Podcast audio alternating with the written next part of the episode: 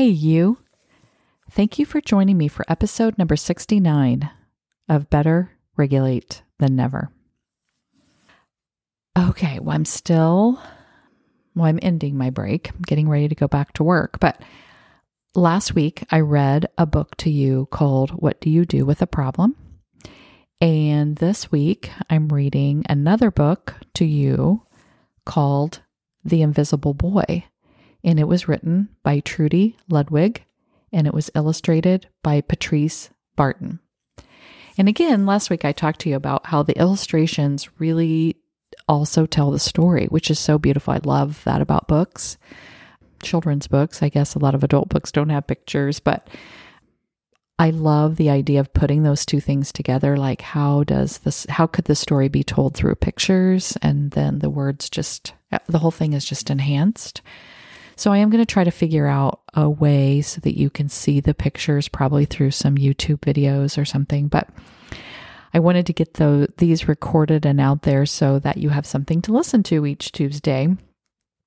And then you can always check my YouTube channel to see if there is a video so you can see with the pictures or just buy the books. They're amazing. If you, even if well, most most of the people that are supposed to be listening to this probably don't have kids, but I know a lot of adults listen to it. So if you have kids, grandkids, which I'm so excited to share these with Oliver, but um, or if you have younger siblings or nieces and nephews, I mean, whatever, um, these books are great for gifts or just to have at your home to read to kids, or if you um, I love reading aloud to a class.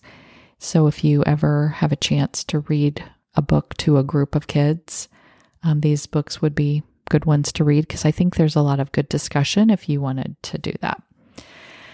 Um, so today's book is The Invisible Boy. And if you didn't listen to the book last week, um, I do kind of talk about the illustration so you can, you know, visualize it as you're listening to this. And then, like I said, maybe a YouTube video where you'll be able to see the pictures. Can you see Brian the invisible boy? Even Mrs. Carlotti has trouble noticing him in the classroom. She's too busy dealing with Nathan and Sophie. So, in this picture, and I am an educator, so I totally have seen this a million times. Um, if you've ever just been in a group of kids, you will see this. But um, there's two kids in this picture that are just like, you can tell they're just full of energy. There's all these lines around them. So they're like jumping around. They have big mouths. So obviously they're loud. And then there's other kids in the class that are just look regular, like they're standing there or they're whispering or they're smiling or whatever. And then there's Brian, which in this book is the invisible boy. And what I love about this illustration is that all the kids and the teacher are in color and the the classroom is in color. But the invisible boy, Brian, he's all kind of grayed out in black and white. And so you'll know which he is. And you can see that he's just the shy, quiet kid. And I was shy and quiet in elementary school. And so I totally can relate to this picture where, you know, bigger personalities and people who are loud or people that are popular, people, you know, there's, or kids that are just really fun to be around, you know, they already have a lot of friends and they have a lot of bustle around them. The teacher also notices them because they have fun personalities. Or there's also the loud, child and the fidgety child, and the teacher has to pay more attention to those kids because they need more attention. And a quiet, shy child doesn't need the attention, so they don't get any of the attention from other kids and from the teacher. And so this says she's too busy dealing with Nathan and Sophie. So you in this picture she's trying to get Nathan and Sophie to calm down and be quiet. And so of course Brian who doesn't need any of that direction is getting left out, and the other kids don't notice him either because he's so quiet. Nathan has problems with what Mrs. Carlotti calls volume control. He uses his outdoor voice inside too much. Sophie whines and complains when she doesn't get her way. Nathan and Sophie take up a lot of space. Brian doesn't. When the bell rings for recess, Micah and JT take turns choosing kids for their kickball teams. The best players get picked first. Then the best friends of the best players. Then the friends of the best friends. Only Brian is left, still waiting and hoping. So, because he's so quiet, people don't really notice him and people haven't chosen him to be a friend yet. So, he doesn't, he's not a friend of a friend of a friend. And so, he's still just standing there all by himself. And again, he's grayed out and the other kids are all in color. And you can see him holding his hand up, like, pick me, pick me. But he's kind of covered up by all the other kids who are in color. JT glances in Brian's direction and just as quickly looks away. We've got enough players for our team, he tells the others. Let's play ball. So it shows the uh, kids getting started on their game, and Brian is walking away, still grayed out in black and white. And he's looking back at them, but he just looks sad and his head's kind of down. In the cafeteria, Madison and her friends talk about her birthday party. The rope swing over the pool was awesome, says JT. Yeah, so was the water slide, adds Fiona. That was the best pool party ever. I'm so glad you guys had fun, says Madison. Everyone did except Brian. He wasn't invited. So it shows them all at the cafeteria table. They're all eating, everyone's in color, everyone's smiling, laughing. And Brian is there, all grayed out in black and white. And he's listening. You can tell he's looking at everyone talking, but he just looks blah, I guess, because he doesn't know anything about what they're talking about. At choosing time, while the other kids played board games and read, Brian sits at his table doing what he loves to do best. He's drawing fire breathing dragons scaling tall buildings, greedy pirates digging for treasure, space aliens locked in intergalactic battles, and superheroes with the power to make friends wherever they go. And it shows all of his drawings, and he's a really good artist. Um, his drawings are probably better than most kids in that class.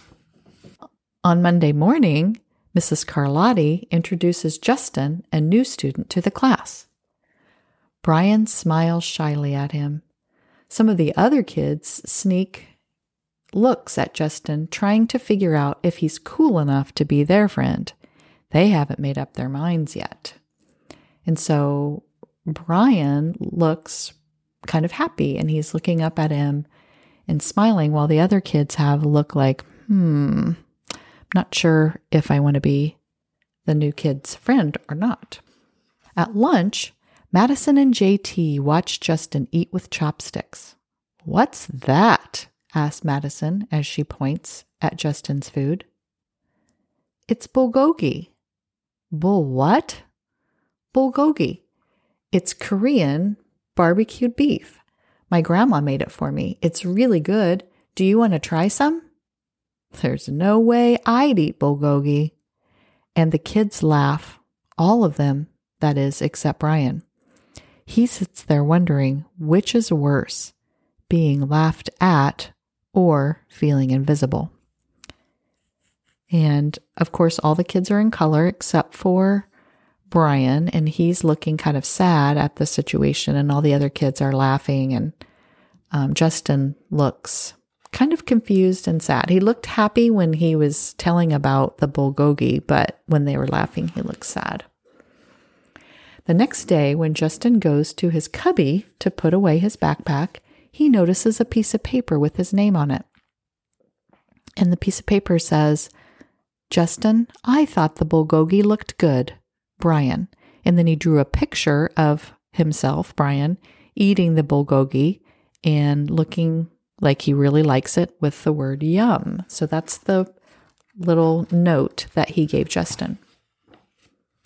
At morning recess, Brian finds a piece of chalk on the ground and starts drawing. So he's drawing a picture of it could be a dragon or a dinosaur or an alligator. I'm not quite sure, but it's really good. And he's drawing it on the playground. The new boy, Justin, is standing there and he says, You're Brian, right? And Brian says, Yeah. And he says, Thanks for the note. Hey, Justin, Emilio calls from the tetherball court. You're up next. Sorry, I gotta go, said Justin. By the way, that's a really cool drawing, he adds before taking off.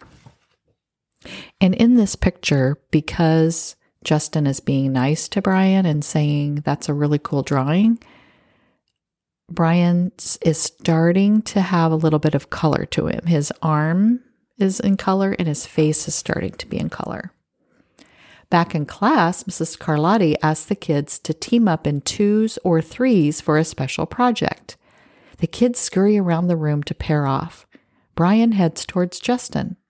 I'm already with Justin, said Emilio. Find someone else. Brian looks at the floor, wishing he could draw a hole right there to swallow him up. Mrs. Carlotti said we can have up to three people in our group. We're only two. Come on, Emilio. Let him work with us. That's what Justin says. So Emilio says, Okay, I guess. And as Justin calls over to Brian and says, Hey, come over and be in our group, Brian is starting to get color um, on his whole side and on his face.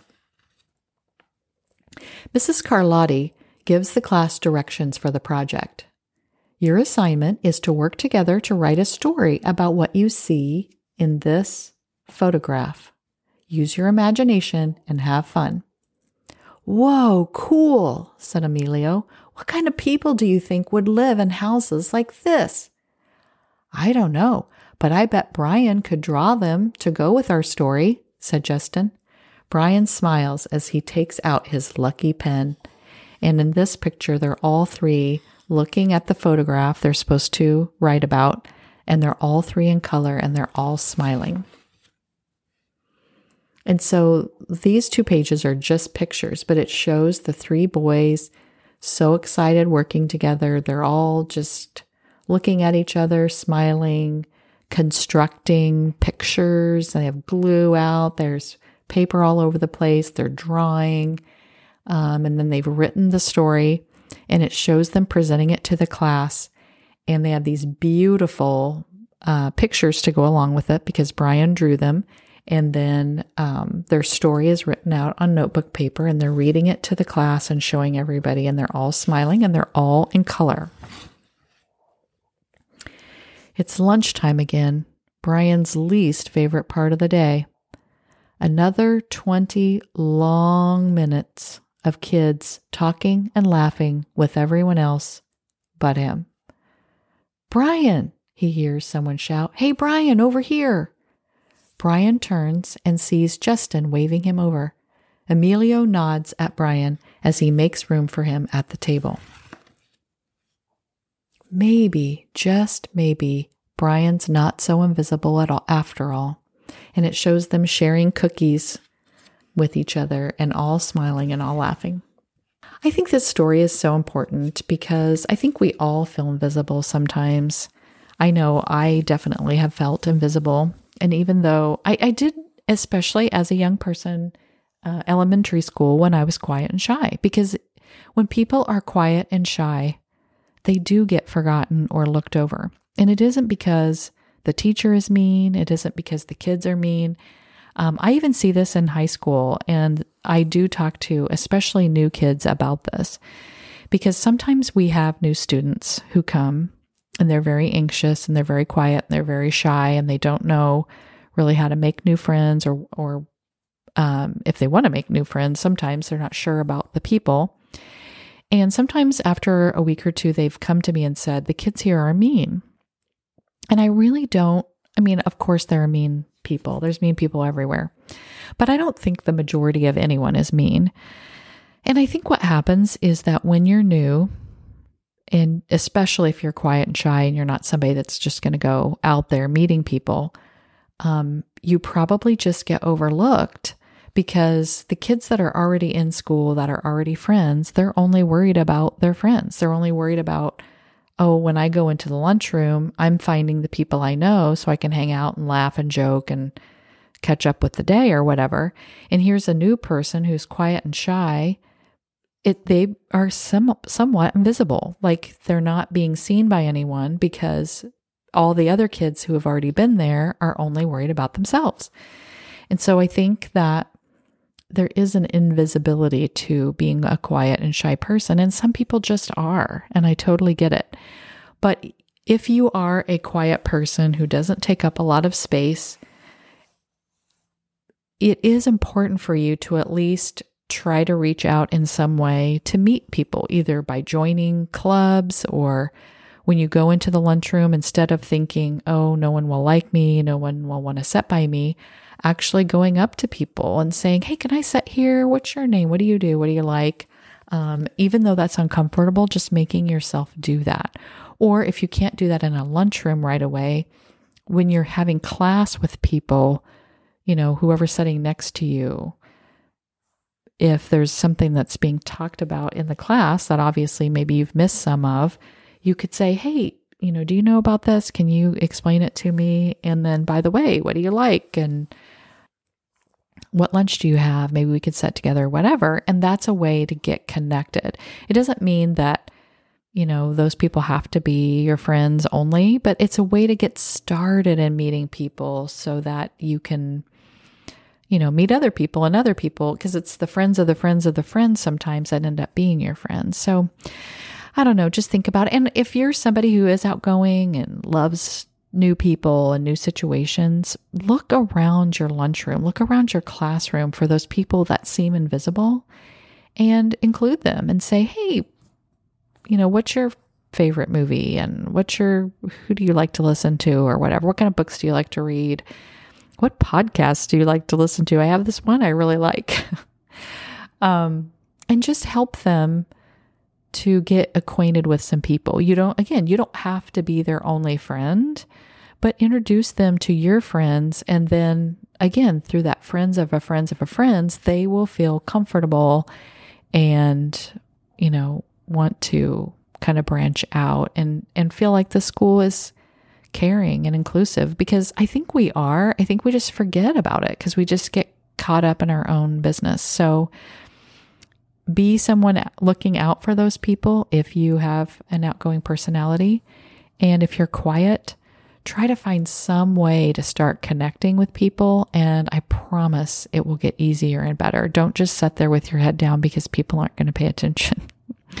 well, good luck going into this new year. I'm very excited about it. I have so many things that I'm looking forward to trying new and um, increasing my audience and finding more clients. I'm so you can help me in that by sharing this podcast with people and telling people that it is important and um, and contacting me for um, having a session where we can talk about anything you want to talk about. And I promise in 15 minutes of a free time where you can see how you can uncover some things you didn't know about, you will see the importance of having a life coach in your life. So think about that because I think it's completely changed my life for the better. And I wish I would have had this so long ago because I can't even imagine the impact I would have had on the world had I had this information sooner. So, have an amazing week, and I'll talk to you next week.